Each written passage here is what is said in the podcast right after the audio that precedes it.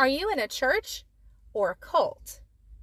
Is it possible to be in a business or a church that has cult like tendencies? Join me as we expose the cult like mentality.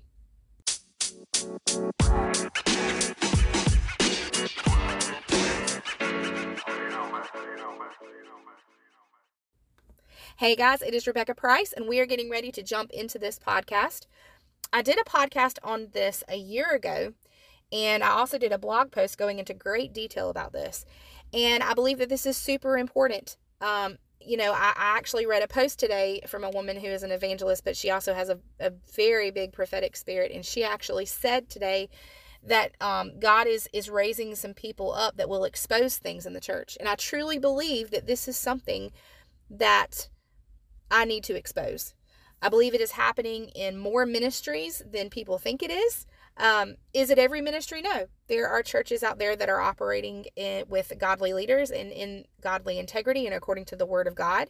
And I praise God for those. But there are also ministries where this is happening and it's not okay. And I want to expose this. I want to point it out. I have experienced these things firsthand. So that is why I am talking about this and, and this is something that is that is extremely important to me. So this is called the exposing the cult mindset.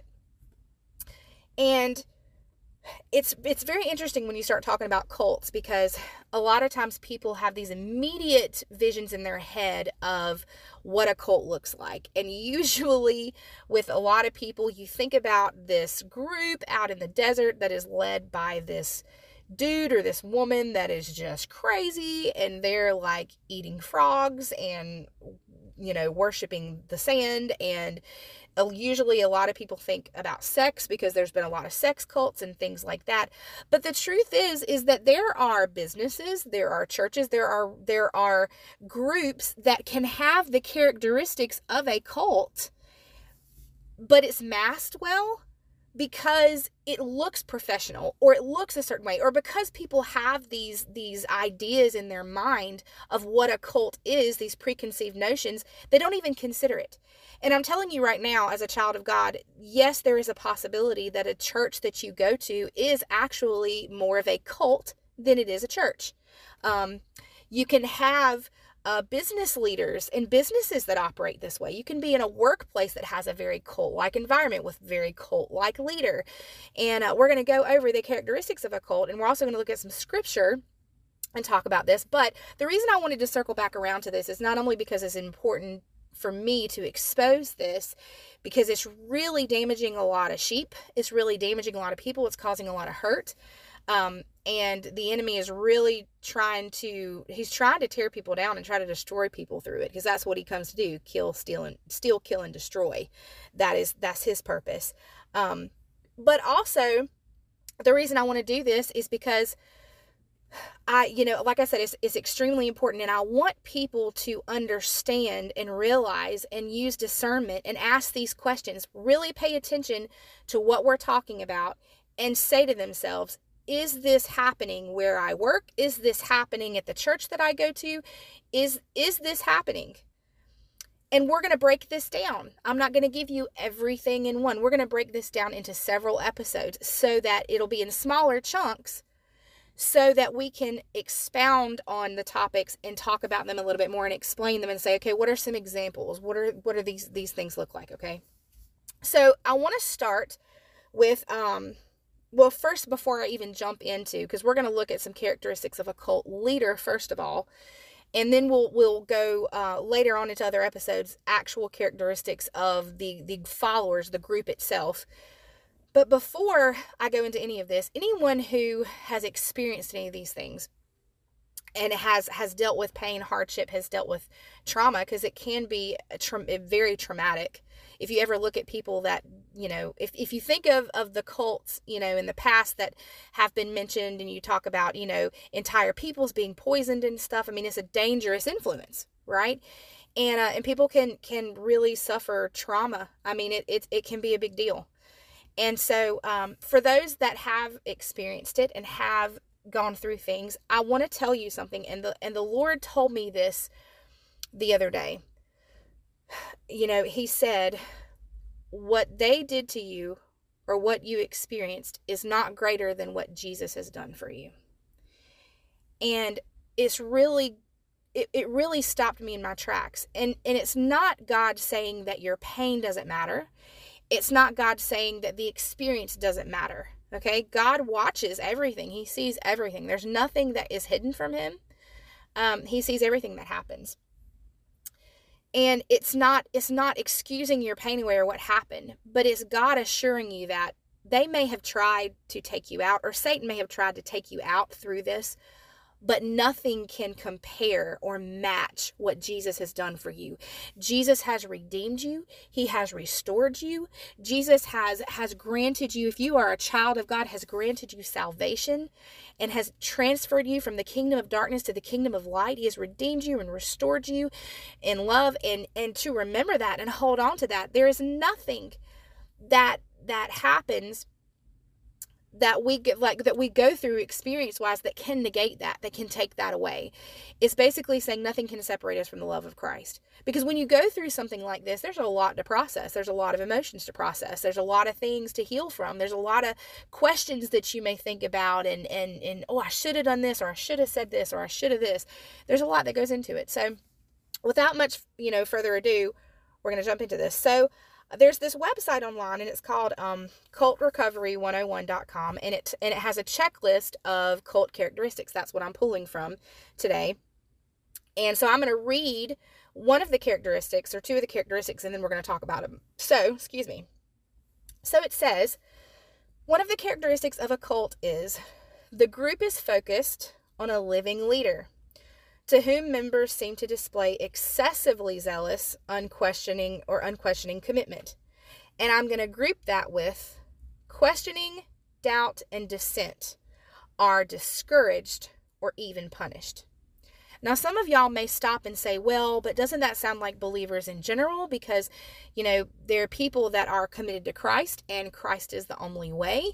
He's the way, the truth, and the life and people you know are committed to him and he says that he's the only way. How is that that kind of sounds similar to christianity. I'm going to explain why it's different all right? So yes believers are committed to christ but number one they are not forced all right? That's a big big difference between christ and between cult leaders. Cult leaders tend to use things like intimidation fear um discouragement they'll use guilt. They will they want their way.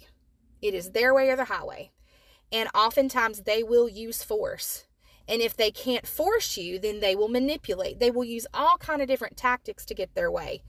And gaslighting there's so many different terms that we can use.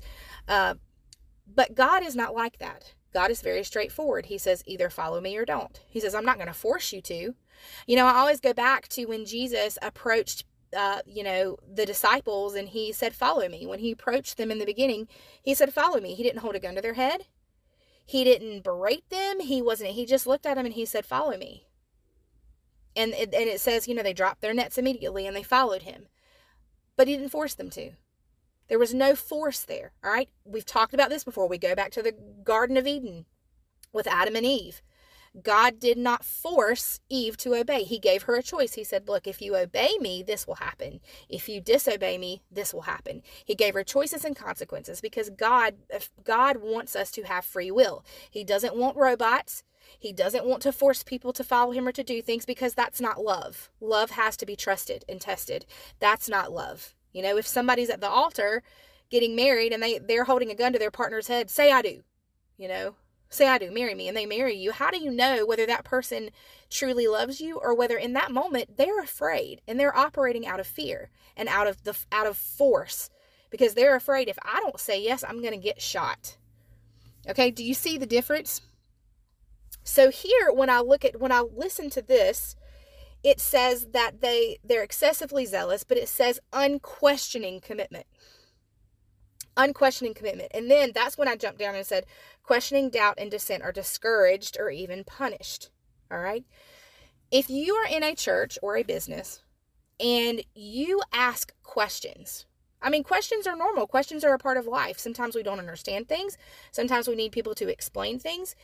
If you ask a question and you are lashed out at, big red flag There is no reason for someone to be shamed, to be um, lashed out at simply because they have a question. Do you see that? I mean, do you see that in the Bible? Let me let's read this and let's look at some uh, some verses in the Bible, okay, that back this up.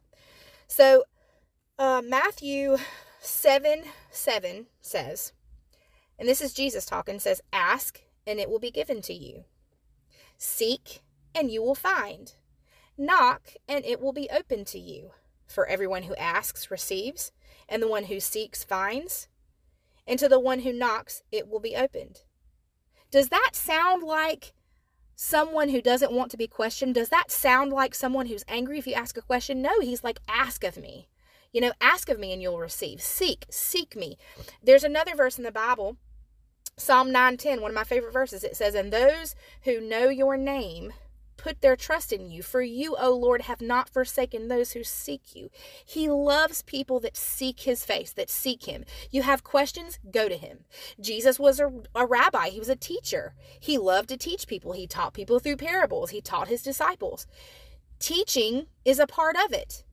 And a teach a good teacher knows that questions are incredible because even if even if somebody asks you a question that you don't have the answer to it's nothing to get upset about or angry about or frazzled about. You just say hey that's a great question. You know i want to make sure that i answer you correctly so let me get back to you on that question. Let me write it down and let me you know if you're if you're a pastor or a teacher let me go and search in the word of god because man that's an amazing question. I don't I, you know i don't have the answer to that. There is nothing wrong with saying that. And a good teacher also knows that questions are great because it gets the wheels turning. You may have, you know, I used to be a kids pastor. And you used to have kids that would ask questions that would spark other questions, that would spark other questions. And I loved that environment as a teacher because it shows they want to learn, they want it. If they're not asking questions, if they're not seeking anything, then that means they're not using their brain, they're not thinking things through. And it doesn't, it's not really important to them. They're just kind of bored with it. Or maybe they're just soaking it in and will ask questions later. But when you have a leader or you have a teacher or a boss that if you ask a question, you don't question me. Why are you questioning things? Are you not on board? Are you not on board with the vision? Do you not trust me? Do, all of those are emotionally manipulative statements. Okay? If a pastor gets angry simply because you asked a question, that is a huge red flag, and you need to take a step back and really start examining his, his or her fruit. Jesus said, You will know them by their fruit. It will be very evident. And if a pastor or a teacher can't take a question, then why in the world are they doing what they're doing? Why teach if you can't handle questions? Sit down. That is pride. That is someone acting out of pride and someone who does not want. Ask yourself this why don't they want me asking questions? Why don't they want me asking questions? Because usually, when someone does not want you to ask questions, there's something hidden that they don't want you to discover. It's either pride because they don't have the answer and they feel, and it, and it embarrasses them because, and they don't have the humility to say, hey, that's a great question. Let me get back to you on that. Okay? It's either that or there's something there that they don't want you to know. There's something hidden that they don't want you to know. So if you do not feel comfortable asking questions, if the leader makes you feel uncomfortable, makes you feel like you have done something wrong, they lash out at you in anger, they are frustrated with you, they are upset, or they start saying or they start questioning you why are you asking questions? Why do you need to know? Why is that important to you? Well don't you trust me? Well don't you believe that what i said is true? That big, big, big red flags. That is a cult leader like response. And a lot of times it is fueled from a place of pride and a place of deceit. They don't want to be questioned. It's you do what I say or else. Whereas God says, ask. You know, Jesus taught people all the time on the hillside, and his disciples would ask him questions. And you know what? Jesus wouldn't get angry. You know, he might correct them, but he wouldn't, you know, get angry. He would teach them. He would talk to them. He that's Jesus is a teacher. So really, really pay attention to that. You should never be made to feel ashamed for asking a question All right. Now, there are some people, and I understand this, that will try to bait people, will bait pastors with questions and try to get them in trouble and try to do all of that or whatever, try to bait them. And if if a pastor or teacher runs into someone like that, the best thing to do is say, "You know what? That's a great question. Let's talk about it afterwards." That's a great question. Let's talk about it. Let's talk about it afterwards. You know, why don't we meet and discuss that? Because first of all, you're shutting them down in front of everyone. If they're if they are purposefully trying to mock or ridicule or whatever, first of all, the Holy Spirit will give the Holy Spirit will give you an appropriate response. But something to say to them would be like, you know what, that's a great question. Why don't we go grab coffee and talk about that? And then that's when you can address that. The teacher, pastor, teacher can address that one on one, you know, and say, you know what's what's really the you know what's what's what's your what's your motive from asking these questions? You know what are you trying to discover? What are you trying it can lead so i do understand that there are people but it's not every person. It's not every person in the congregation. There are people that genuinely want to learn. And if you are going to teach and preach you better be prepared for people to ask questions you better be prepared for that. And if you get offended, if you as a pastor or leader get offended and oh, can't believe they asked, sit down. Just sit down it means that you don't want people to grow. There are things that you don't want people to know. You don't want to be bothered with it, then don't then don't teach. Sit down. Let someone else get up who actually enjoys doing what they're supposed to do, who actually enjoys, who actually has the gift to do it. Cuz I'm telling you right now, if you have someone, you know, and I talk about I talk about the church just cuz I've seen it in the church, if you have a pastor or teacher that doesn't want to answer questions, that does not want to talk about things or discuss things or anything like that. They're just like receive it and shut up and go home. I don't want I don't, you know, or or don't you dare question me. How dare you question me? You should be ashamed of questioning me and da da da da da da da. You know, if you you have someone like that, I dare say they're not a teacher. I don't think they're a teacher. You know, because teachers, again, if you have a teaching, if you are someone who loves to teach, you're going to love questions and you're going to love answering. You're going to love the the teaching part of it. That's a great question. Let me show you. Let like let me show you. Let's talk about it. Let's let's unwrap this. this I mean, I love as a teacher, I love that. I love questions. I love them, even hard ones, because it makes me think. And it and it is you know. And as as a pastor, leader, teacher, as a leader, even in a business, whatever, you need to understand you're not the smartest person in the room. If the leader acts like they're the smartest person in the room, then they're in the wrong room and you don't need to follow them because that means that they first of all see themselves as greater than everyone else in the room. It means they can't learn anything. Nobody has anything to teach them. And a leader knows a leader surrounds themselves with people with people that are very strong in areas that they're not so, for example, I'm a huge people person. I love teaching, but administration is not one I can I can do administration, but it's not one of my highest gifts. I don't really enjoy doing that. So what I'm going to do is I'm going to surround myself or have someone on my team that is an excellent administrator. They are great at what they do. They are strong in areas that I'm not. And they can teach me things you know, I can learn from them and I can be like, oh, wow, that's a great process that you came up with, you know, and maybe I can teach them some things, you know, hey, this is, this is a better way to interact with, with customers or with parents, or this is a better way to do this, you know, whatever. Okay. Going back to the point though, because I want to stay on topic, you know, understand when it gets to the part where you can't question them. And a lot of times there are many things that can happen, okay? Because I've talked about anger, but I've also talked about, you know, I want to talk about the guilting. All right? And this is where the guilt and the manipulation kind of come kind of come hand in hand. What they want to do is they want to they want to get an affect you. They want an emotional response in you and out of you. And to do that, they're going to use trigger words or they're going to try to trigger you. And so you ask a question one Sunday, or like maybe you're on staff and you say, Hey, I just had a question. You know, why, what is it about this policy? Or, or you know, why do we why do we have this policy or, or why did, did this happen or, or, you know, what's the, and they turn around and they say, don't you trust me? Why are you asking questions? Don't you trust me? Are, are you, are you starting to, are you starting to lose vision? Are you, are you going to leave the church? When they start saying things like that, it's not because they really believe what they're telling you. It's because they're wanting to stir up emotions in you. They're trying to make you feel bad for asking a question. They're trying to make, they're talking you in circles. They don't want to answer the question. And in your mind, you need to say why. Why don't they want to answer the question? What's what's the big deal about asking about this? You know, if it's something that needs to be talked about privately, maybe the leader will say, you know what, that's something we can talk about, you know, later, or or or you know i will definitely answer your question but we've got to get to other things right now you know things there are ways to there are ways to appropriately respond you know if it's a or if it's a question that you know it's it's too long to answer there are ways to handle that as a leader, but you don't make somebody feel like crap simply because they asked asked a question. You want people around you that question you. And here's the thing, when you have people around you that never ask questions, or you have people, then you have surrounded yourself with what is called yes men and yes women. They say yes to everything that you do. And a lot of times, cult leaders, that's what they want. They don't want somebody that's going to challenge them to help them grow. They don't want somebody that's going to to ask questions or or or even suggest in the appropriate way, hey, maybe there's a way we can improve this process. They don't want that.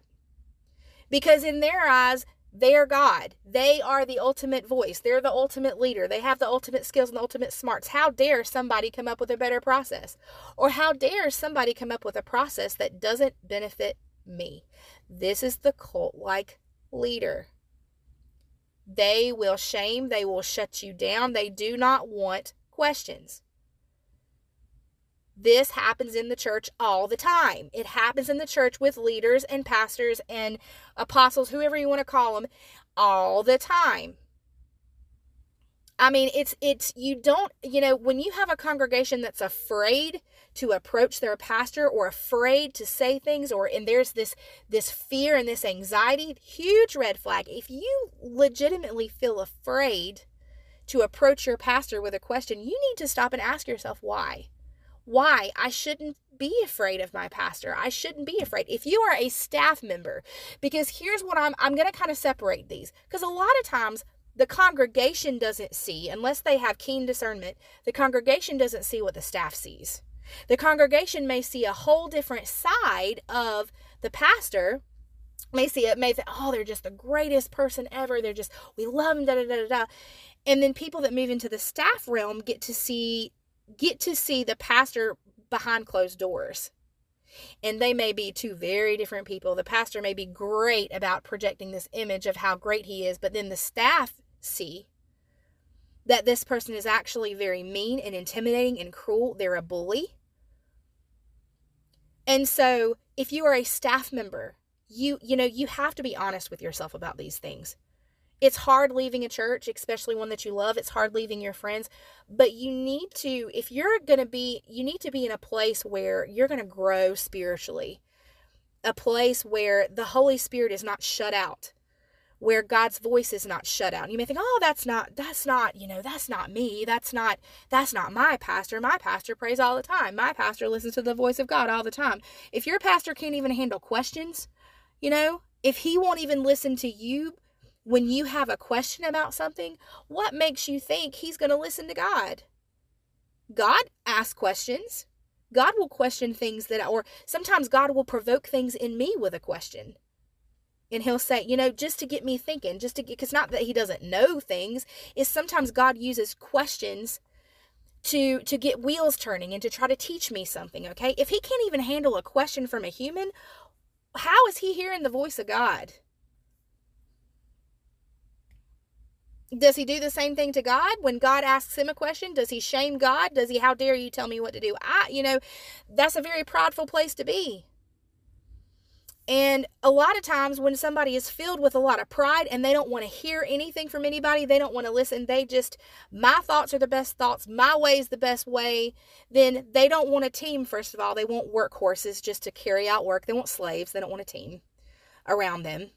They don't care. They really don't care what you think. They just want you there to implement what they want. All right. Yes, a pastor casts the vision. Absolutely. All right. But that doesn't mean that the vision is perfect. That doesn't mean that your team members can't help expound on that, can't help uh, make that better that can't can't show better ways to accomplish the vision obviously you know you you have pastors well i don't want people that are not on board with the vision okay i get that you know if you if there's someone on your staff that clearly clearly is in disagreement with you and the vision and everything, then that person doesn't need to be on staff anymore. That person needs to leave and they need to find an authority, another authority to be under that they agree with. And I completely agree with that.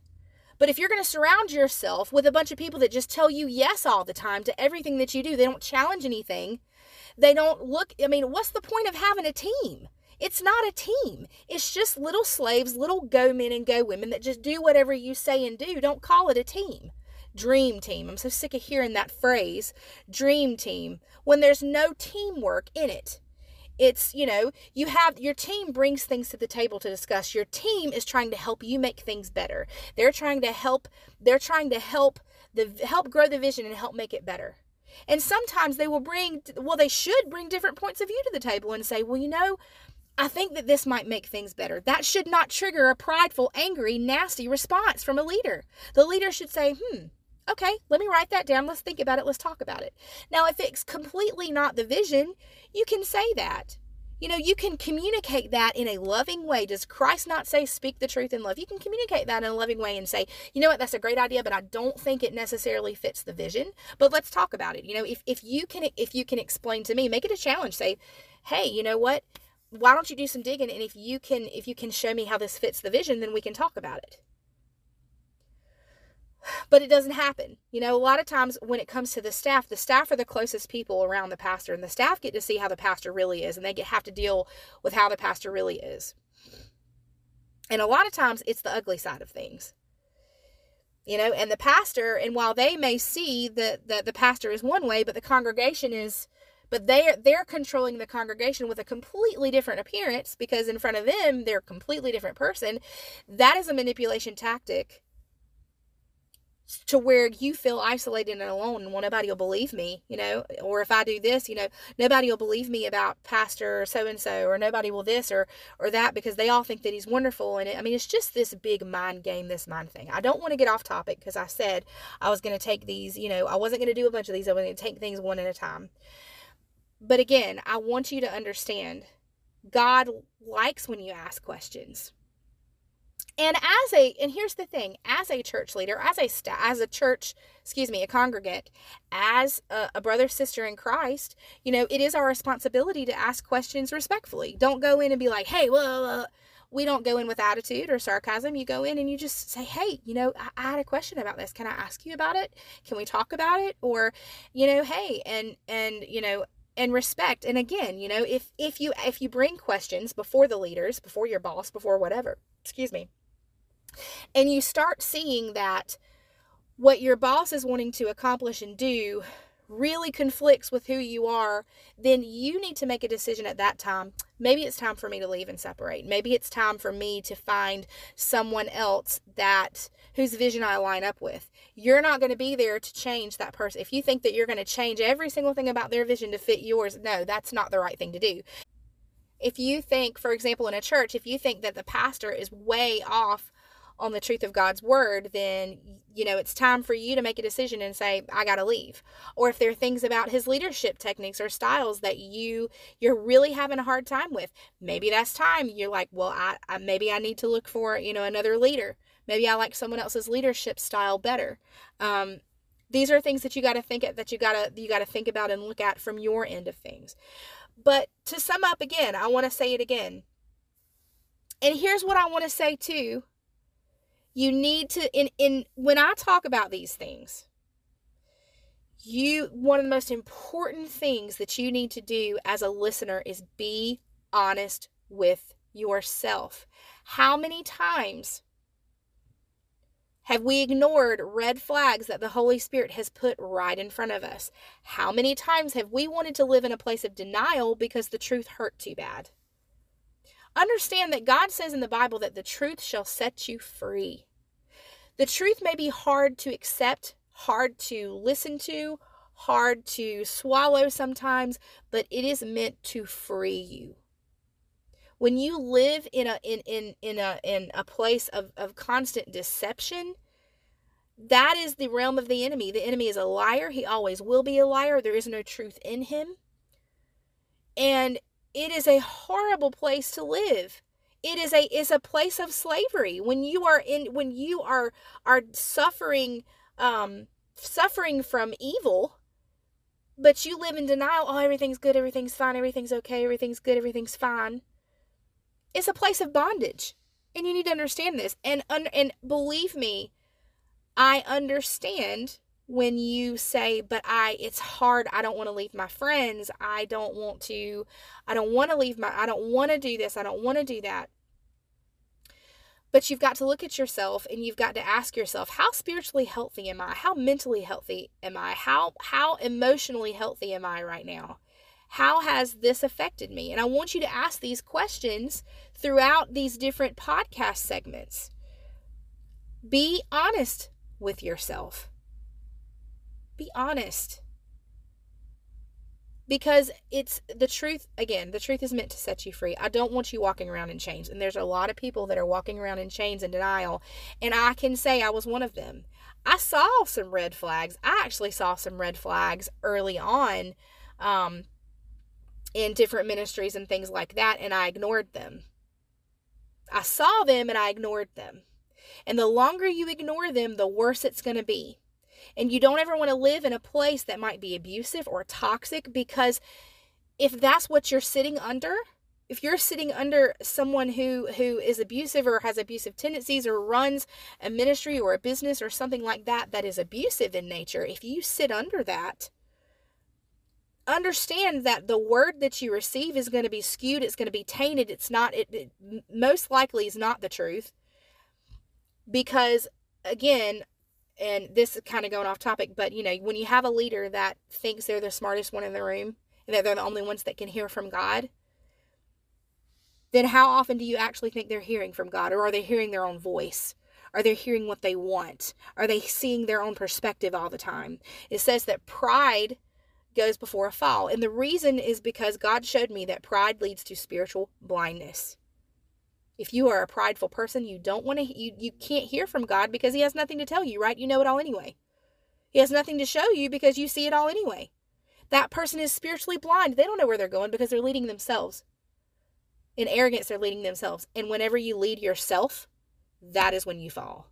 That is when you fall on your face. That's when you fall into holes and pits, and that's when stuff happens. So, this is the first part of this this uh, series on exposing the cult mindset. So I hope you guys enjoyed this first part. Be honest with yourself, think about it, pray about it, ask God to, to give you discernment and open your eyes and to really evaluate is this happening in my church, my business, in my family? Are, are, am I seeing these things? Am I seeing leaders that have these characteristics about them? Am I seeing this? Is this happening? Well, it is time to wrap it up, and I hope you guys enjoyed this, and I will see you um, at the next podcast episode. Be blessed.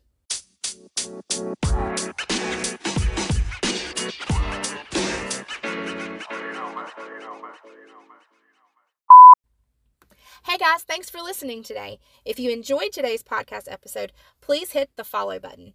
Also, you can find me on Facebook as Pastor Rebecca Price or on X as Rebecca Price. Thanks again for listening and stay tuned to more episodes that can help reanimate your life.